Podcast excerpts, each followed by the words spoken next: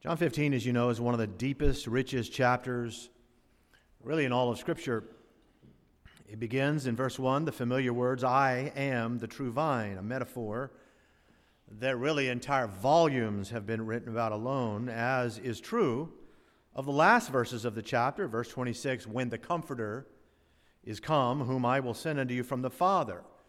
And so it goes everywhere in between. It's just a wonderful, powerful chapter that is brimming over with very profound truths for God's people. And yet, that's precisely why some of the greatest lessons in the text are missed. They're passed over completely, they're overlooked by believers, including all of the ramifications of today's text. Notice with me verse 15. Jesus said, Henceforth, from now on, I call you not servants, because for the servant knoweth not what his Lord doeth. But I have called you friends. For all things that I have heard of my Father, I have made known unto you. Now, folks, note that. Our Lord doesn't merely say, Henceforth, I call you not servants, I call you friends. That would be glory enough. What Jesus does here is explain why they have moved from just being servants and now including friendship, and why this friendship is so different, so greater than any other we've ever experienced. You'll note again, as Brother Andy read a moment ago, that already he talked about friends in verse 13. Greater love hath no man than this, that a man lay down his life for his friends. And then, of course, showing that this friendship is asymmetrical, he says what in verse 14? Ye are my friends, if you do whatsoever I command you. Now, wait a minute. You're my friends if you do whatsoever I command you. Does this sound like any kind of friendship you're associated with? Brother Terry, you're my friend.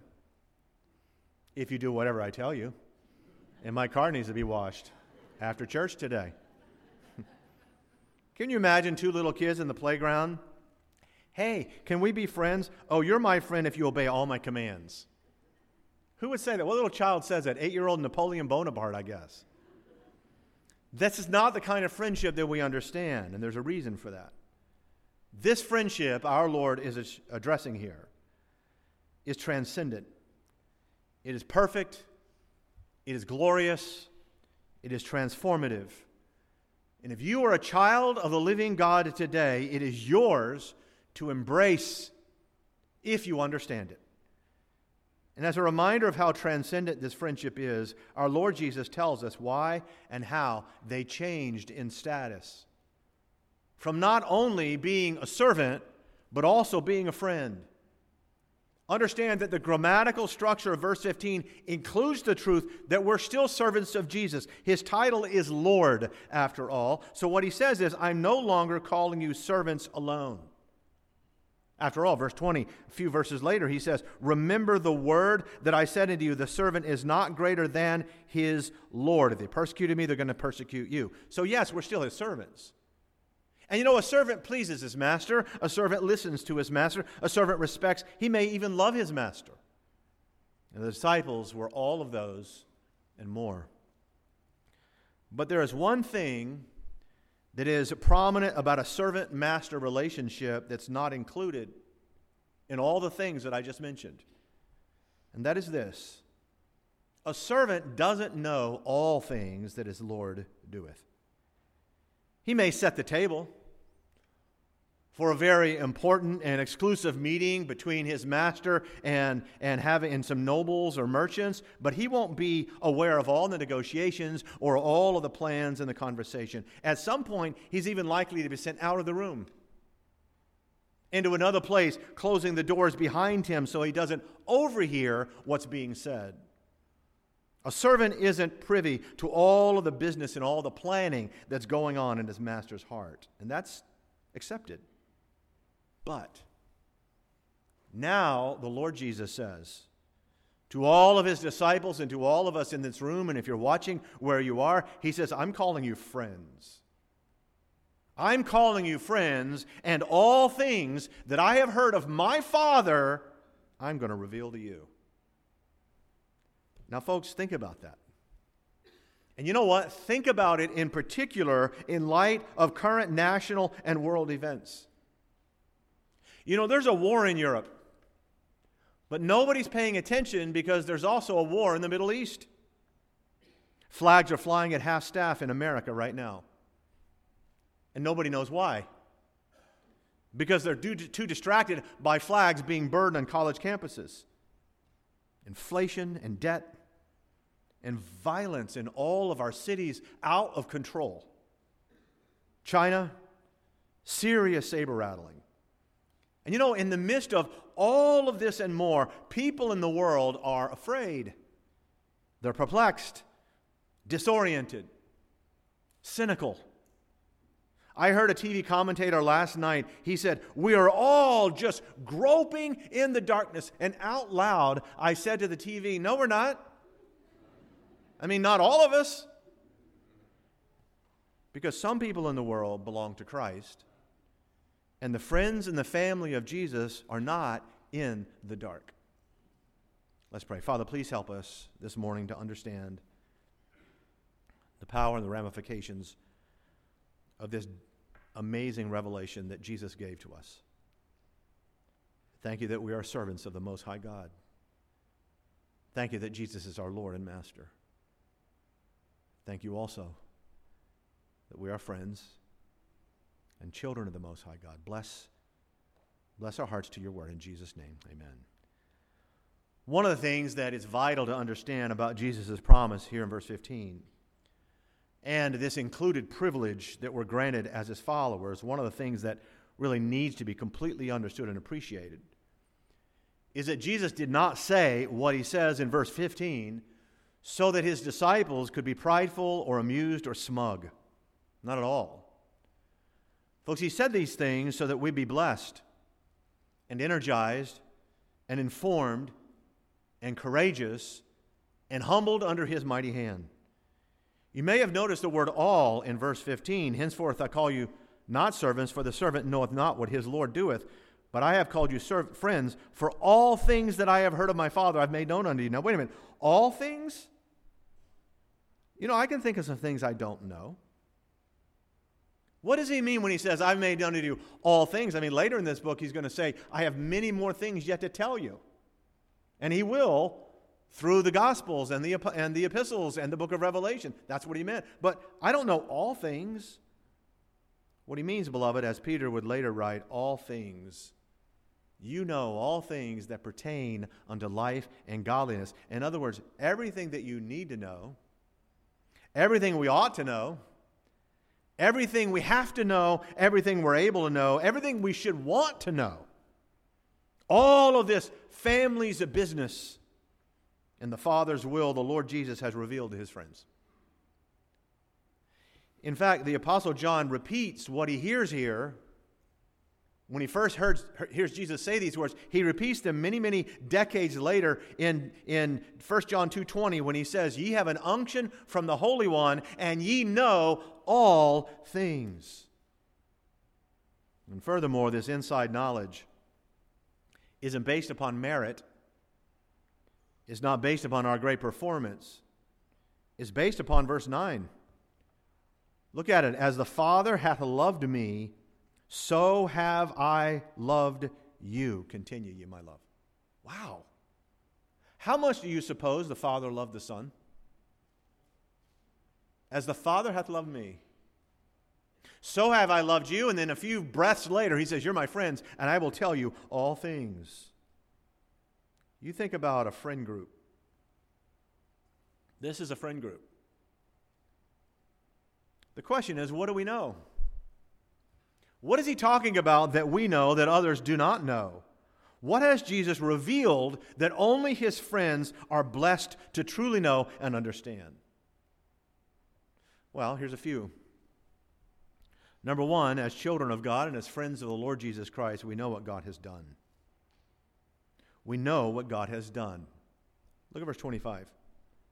But this cometh to pass that the word the word might be fulfilled that is written in their law. They hated me without a cause. Now, wait a minute. You know, the word that he's speaking of here, Jesus is quoting, is Psalm 35. That word was written centuries, centuries before all of this by King David. And yet, the Lord Jesus Christ, as he does scores and scores of times in his ministry, the Lord Jesus referenced these ancient texts as though he himself wrote them right then and there. Why? How do you explain the Lord's constant, almost casual reference to his literally fulfilling prophecy in that very moment? It's as if I held up my Bible and I were to say to you, holding up this Bible right now, cometh to pass that the word might be fulfilled that was written by John the Baptist. He held up a Bible in Jupiter, Florida. Who talks like that? Who is able to speak like that? I can tell you, only the Ancient of Days. Only the one who was there, also in the past. So, you know what? If you want to know what secret knowledge the friends of Jesus, and the friends of God have about what God has already done, look no further than creation itself. Now, I want you to hear this very carefully. This is just one of hundreds of examples. I'm talking about the beginning of the beginning. We've been studying on a Wednesday nights. You see, because of Jesus, because of the Lord Jesus Christ and his revelation, we know exactly where we've come from. We know it.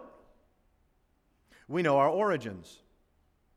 We also know, therefore, the origin of the universe. Furthermore, we know why the origins are as they are or were. But, Pastor, that's no secret. Everybody knows that. All they would have to do is read the book of Genesis or have come to church on Wednesday nights. Actually, beloved, everybody doesn't know it. Of course they don't. Even if they read the book of Genesis a thousand times, it doesn't mean that they know it. Because if you don't believe it, you don't know it.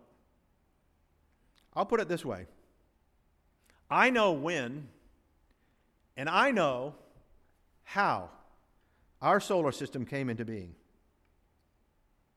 Einstein never did. Bill Nye doesn't have a clue. Michael DeGrassi, Noel Tyson, whatever his name is, all the combined faculty at MIT and Harvard, they don't know. They don't. Which is why, to this very day, they are still guessing and theorizing and postulating, philosophizing and staking claims. They just don't know. So, how is it that I know? How is it that many of in this room, you absolutely know? Who do I think I am? You know who I am? I'm the Creator's friend, the one who put it all into existence. And it is when you are his friend that you don't just read, you don't just hear what he did, you know what he did. And you know it because you believe it. Several weeks ago, we mentioned Abraham on a Wednesday night. The Bible said in Genesis 18 17 that God said, Shall I hide from Abraham that thing which I do? And the answer was no. I'm not going to hide it from Abraham. You know why? Because Abraham was called the friend of God. The friend of God. And yes, Abraham believed God. Now, folks, you can take for granted and you can miss the glory and the grandeur and the marvel of knowing the truth about what God has done if you want to. But that is not what God wants. God wants you to know the truth about all of the past, and as his friend, he wants you to know what it means. To know what God was doing the Lord Jesus has brought you into the divine conversation. So, all these hand wringing people over how we got here and why us and what's our purpose and what's it mean. Folks, that's not the status of Jesus' friends. Servants don't know what the Lord is doing, but the friends, they know all the things. Right after I graduated from high school, the hottest thing in entertainment was a TV series called Roots on PBS. And it was a phenomenon with Kunta Kinte and Kizzy and Fiddler and all the rest. And for a long time, it was all the rage. It was all about the beginnings, if you will, of, of African Americans in this country, as told in the book by Alex Haley. And it hit a note. It hit a note in the hearts of millions and millions of Americans. as did the PBS series more recently called Finding Your Roots. That's where Henry Louis Gates, you know, he uses DNA and he traces bloodlines, mostly of celebrities, and they find out things that they didn't know. It turns out there's a lot of knots in the family tree, amen? And Americans are enthralled. They find out there's crooks and shysters and, and traitors and slave owners. Americans are fascinated, almost obsessed with this nowadays. And I can tell you one reason why. And I'm not picking anybody in this room who, who just got on Ancestry.com. That's fine. But people are trying to make sense of their past, trying to connect some meaning to where they came from. And I guess that's also why I could care less. Or at least I would never spend $2,000 to find out. I just wouldn't. It doesn't matter to me. I don't need to know what my forefathers were doing or who they were 500 years ago. But, Pastor, don't you want to know a couple centuries ago what your ancestors are up to? Actually, my greatest ancestor was Adam, and I already know what he was up to. He was up to no good. Right? Which is why my forefathers 500 years ago, they were also up to no good. The good news is what I know is that God was there fulfilling his will and making provision for all of us no gooders. In Matthew 19, when the Pharisees were arguing over the meaning of divorce and the law of Moses, they tried to trick the Lord Jesus. And Jesus looked at them and he said, From the beginning it was not so. I know what you're trying to do and looking at the law, but I'm telling you from the beginning, Jesus knew. He said, You can argue about the law of Moses, but I'm taking you back to the garden because I was there. I gave the first bride away. Verse 15 again, henceforth I call you not servants. For the servant knoweth not what his Lord doeth, but I have called you friends. For all things that I have heard of my Father, I have made known unto you. What do the friends of Jesus know? They know what God did Number two, they also know what God is doing. In fact, look at verse 15 again. You see the word doeth? Doeth is present tense at that moment and that place across the page in chapter 14. Look at verse 27. Peace I leave with you, my peace I give unto you, not as the world giveth, give I unto you. Let not your heart be troubled, neither let it be afraid. Now follow this carefully. How is that possible? In fact, how is it possible for any human being to have peace in this world? Nobody can have peace when they're in the dark, when you don't know anything. I read a couple days ago where Secretary Blinken said the Middle East is, ext- quote, extremely complicated. He said there are enormous challenges so complex that there are, quote, no easy answers. Now, Antony Blinken went to Harvard, got his JD from Columbia he should know it's not complicated. I mean, you would think. If you ask me how to get to Publix from here to get your pub sub after church, it's not complicated. You get on that road, you go that way, and you turn right. Take Indiantown Road. It's easy, it's a straight line. But do you know what the geniuses at the Brookings Institution would say? How do you go to Publix and get a pub sub? Oh, it's extremely complicated. You can't go over here because there's an RV park and those big vehicles come out and somebody could get hurt. And you can't go by, you know, Busch Wildlife because those animals are sensitive. And they, it's very, it's extremely complicated. You could take a helicopter, but that would take months and months and months to build. These are intricate problems. Generations of people would have to starve without their pub sub before we have any lasting solutions. That's what they're always saying that it's all so complicated. You know what that is, folks? That's darkness. And people in darkness have no peace. We've been studying Wednesday nights, Isaac and Ishmael. It's not complicated. We also know the solution. Every time there's a, there's a shooting, as there just was in Maine, it's the same cycle of questions. What's the cause? What is the meaning? What's the answer? Who's to blame? Why does it happen? What, what are the solutions? And for the next week after week, that's all you'll hear in our media from politicians and from journalists and psychiatrists and entertainers. All of them. They're trying to put some sort of band aid on a cancer, and all of them trying to acquire peace through another ribbon. Let's all get another ribbon with a different color. And then the next event, and the next event. That's why Jesus said, My peace I give unto you. He said, My peace I give unto you, quote, not as the world giveth. Jesus doesn't give ribbons, He gives us truth, and the truth makes us free. What do Jesus' friends know that they don't know? What is this divine revelation? I can tell you right now. We know the cause. We know why there's shootings. We know why there's upheaval in the Middle East and in Europe. We know. We also know the cure. It's a cause and a cure the world never wants to talk about. The cause is sin, and the cure is Christ. You are evidence of that in this room. People sitting in this room are evidence. The peace that you have in your heart, you did not have. Sin was the cause, Christ was the cure. I noticed at the end of a football game yesterday, all the players went over to the band and arm in arm, 19, 18 year olds, 20 year olds, sang their alma mater. And I listened to some of the words and I thought, wow. Because I was reminded years ago in the old building on Center Street, I got a phone call. Marcella said, there's someone on the line, of, I think from a radio station or something. And so I picked it up and, and they said, sir, if you, you can win a three night stay if you can sing your college alma mater. And I thought, oh, that's easy. Our college alma mater was written by Dr. Billings, great, godly, humble man. If you can sing it, I'll just say it. You can, I, so I sang it.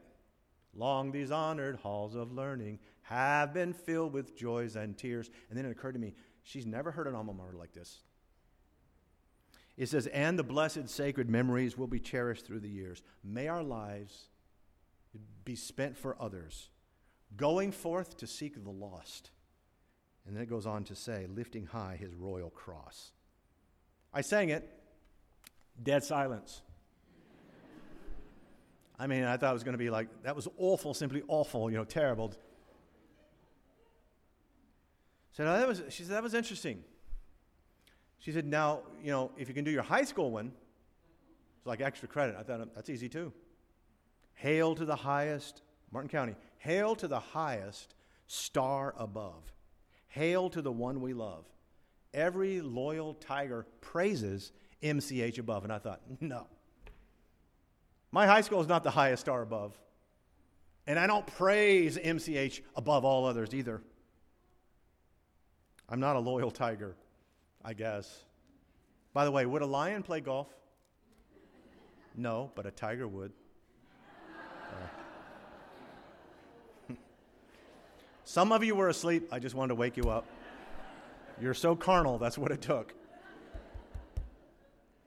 But anyway, back to my alma mater. May our lives be spent for others, going forth to seek the lost, lifting high his royal cross. You see, beloved, the friends of Christ, they do know that the problem is sin. They know the cause. And they do know that the solution is the Savior. Not another program, not more money, not more missiles, and certainly not more and more and more laws. And it becomes obvious to anyone who is honest that only the friends of Jesus totally understand this. And by the way, don't take my word for it. A few chapters before our text, Jesus said these words I am the light of the world. He that followeth me, Jesus said, shall not walk in darkness, but shall have the light of life. Wow. Paul wrote in 1 Thessalonians 5 5, Ye are the children of light. And ye are the children of the day. We are not of the night, nor of the darkness, so that the secret of the Lord truly is with them that fear him. The peace that Jesus gives isn't like the world. It's not based on ribbons. It's not based on stupidity or foolishness. It's founded upon the truth that never changes changes. Jesus said, I call you friends. For all things that I have heard of my Father, I've made known unto you. What a glorious thing. But that brings us to a third thing. He's told, he's told us what God has done in the past. He's telling us what God has and is doing now. But the friends of Christ also know.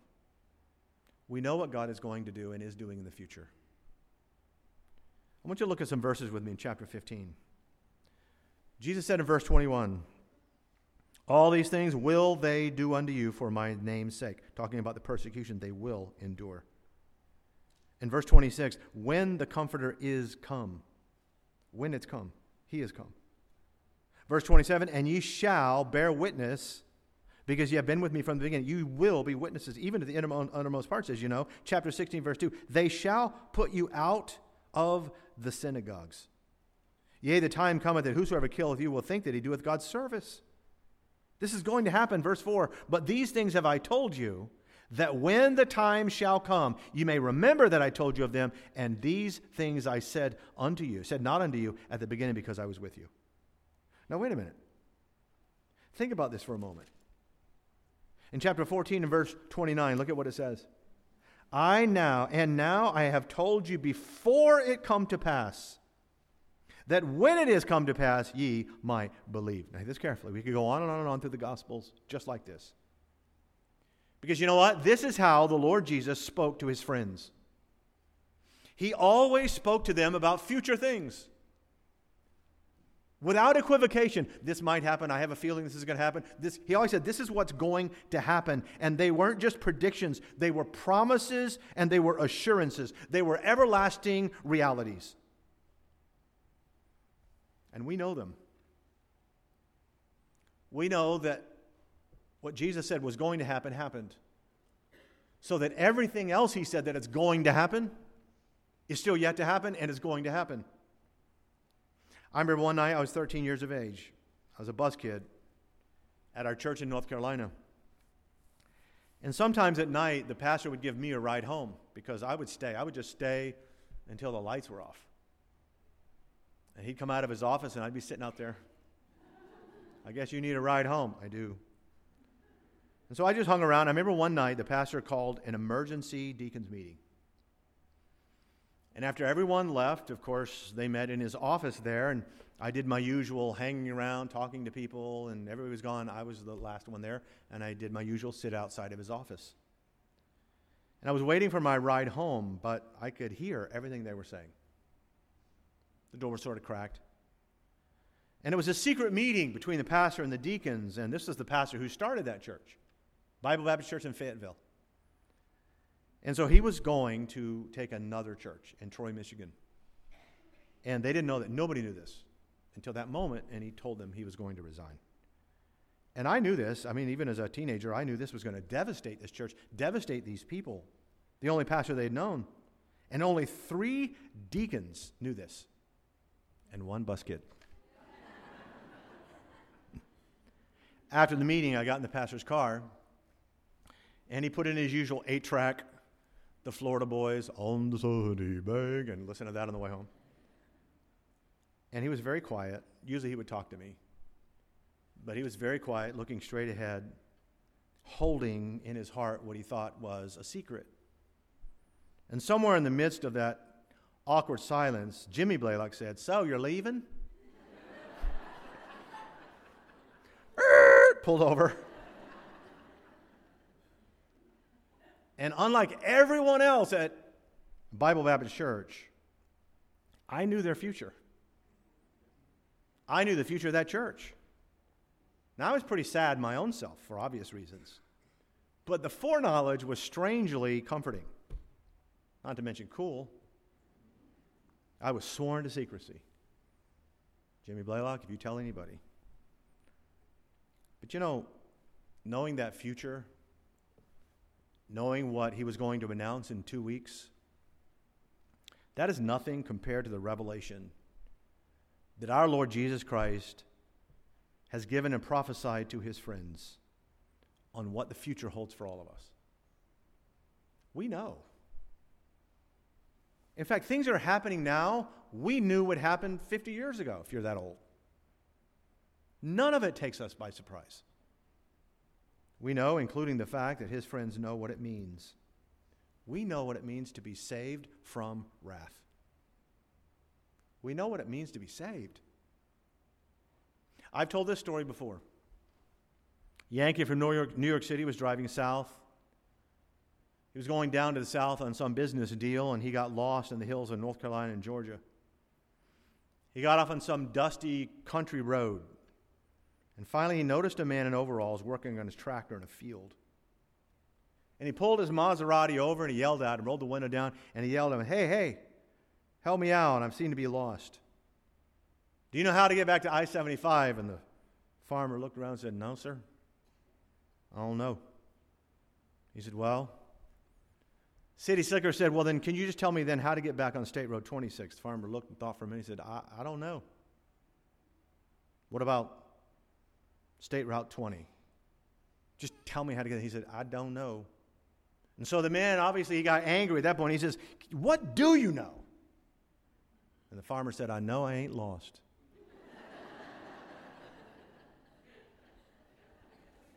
Pastor, do you really know all things? Well, I know I ain't lost. I know that. And I know that Jesus had made known to me all things about what he has done, what he is doing, and what he's going to do. So that we know where we've been, we know where we are, and if you're a friend of Christ, you know where you're going. If you're wondering this morning what that means, as Jesus' friend, what it means is this. What it means is what he just said. Let not your heart be troubled. It means stop whining. Honestly. Stop worrying. Stop doubting. Stop compromising. Stop coasting and start trusting. Start living a life of faith a life of faith and hope and joy in the light in the light of Jesus Christ. And by no means fail to tell other people about this glory. You know, this book here is how Jesus has made known to us all things the Father said to the Son. Pastor, I don't know what you mean about uh, the Middle East and already knowing and Abraham and Isaac and, and Ishmael. I don't know what you mean. Well, Wednesday nights, we open up this book. And the light enlightens us. You can do it on Monday morning and Tuesday and Wednesday and Thursday and Friday. God has shown us all things about what he's going to do. Well, Pastor, then, then do you know the date and the time when Jesus returns? No, not exactly. And that's because we're on the welcoming committee, not the planning committee. And I'm ready to welcome him. I'll tell you what I know. I know he's coming. I also know why he's coming. And I know who he's coming for. Beloved, you're a child of the living God. You're a servant of the Most High. But you're also a friend of the Lord Jesus. He's made known unto us all the things we need to know to be strong and of a good courage, to let not our hearts be troubled, to walk out those doors with a boldness and a faith and a strength and assurance that no headline in any newspaper could ever shake. And if you're here today and say, Pastor, I, I, that's foreign to me, I don't, I don't understand that at all, then you need to come to Christ today and be saved. Our heads are bowed, please, and our eyes are closed for just a moment. I wonder who might say, Pastor like I'm here today and I, I am a Christian, I'm a, I'm a child of God. But I needed this reminder as a Christian, as a believer, that I'm called to be a servant. He's my master, He's my Lord. But I'm also called His friend. And His word is in my hand, His word is within reach. And I'm supposed to be of good comfort faith, courage, understanding, light. There should be a difference between you and your neighbor, the people you work with, a huge, an eternal difference, an unexplainable difference. Pastor, I'm saved today, but I needed this message as a Christian. Who would say that with heads bowed? Would you lift your hands where you are and God bless you? And I raise mine and amen. Praise the Lord. If you're here today and you don't know, you don't know what God has done and what God is doing and what God is going to do. The Bible explains that. The Bible says that those who are without Christ are spiritually discerned. They cannot know spiritual things. You could read the Bible from cover to cover a thousand times, but if you're not born again, if you're not saved, you won't truly understand it. But you can. You can be regenerated, you can be saved, you can be born again, transformed. Pastor, that's me. I don't know that I'm saved. Would you pray for me that I could know? I won't come and embarrass you. I don't do that. That's the work of the Holy Spirit. To speak to the heart. You say, Pastor, that's me. I'm not sure I'm saved. Would you raise your hand high enough where we can see you, young man? Amen. I see that hand. Anyone else? Pray for me. And our people right now, I know this, many of our people are praying for you right now. That God will make clear to you the gospel and salvation. We're going to pray here in a moment, as always, and have a time of invitation. And I would say, if in any way God has spoken to your heart through the Holy Spirit, this altar is a wonderful place. You can come to the front, turn around, kneel at that front pew or kneel at the front, and do business with the Lord just between you and you and the Lord. If you'd like someone to speak with you and show you from the Bible more about what it means to be saved, maybe rededicated, Brother Andy's here at the front. You can speak with him as well. But I'll say it again every believer ought to walk out these doors always and every time with courage and faith and boldness and strength and, and mostly trusting that you know what you need to know. As long as you're in His Word and hearing His Word and obeying His Word. Father, bless the invitation. We commit it into your hands. We thank you for this amazing, amazing revelation to the servants of Christ. That as friends, He's made known to us what mere servants don't know. As friends, we know your will. And I know, Father, that knowing your will brings a great responsibility to obeying your will, living in your will. And I pray that kind of victory, that overcoming, will be true of all of us here and this church. Bless the invitation, please, in Jesus' name. Amen.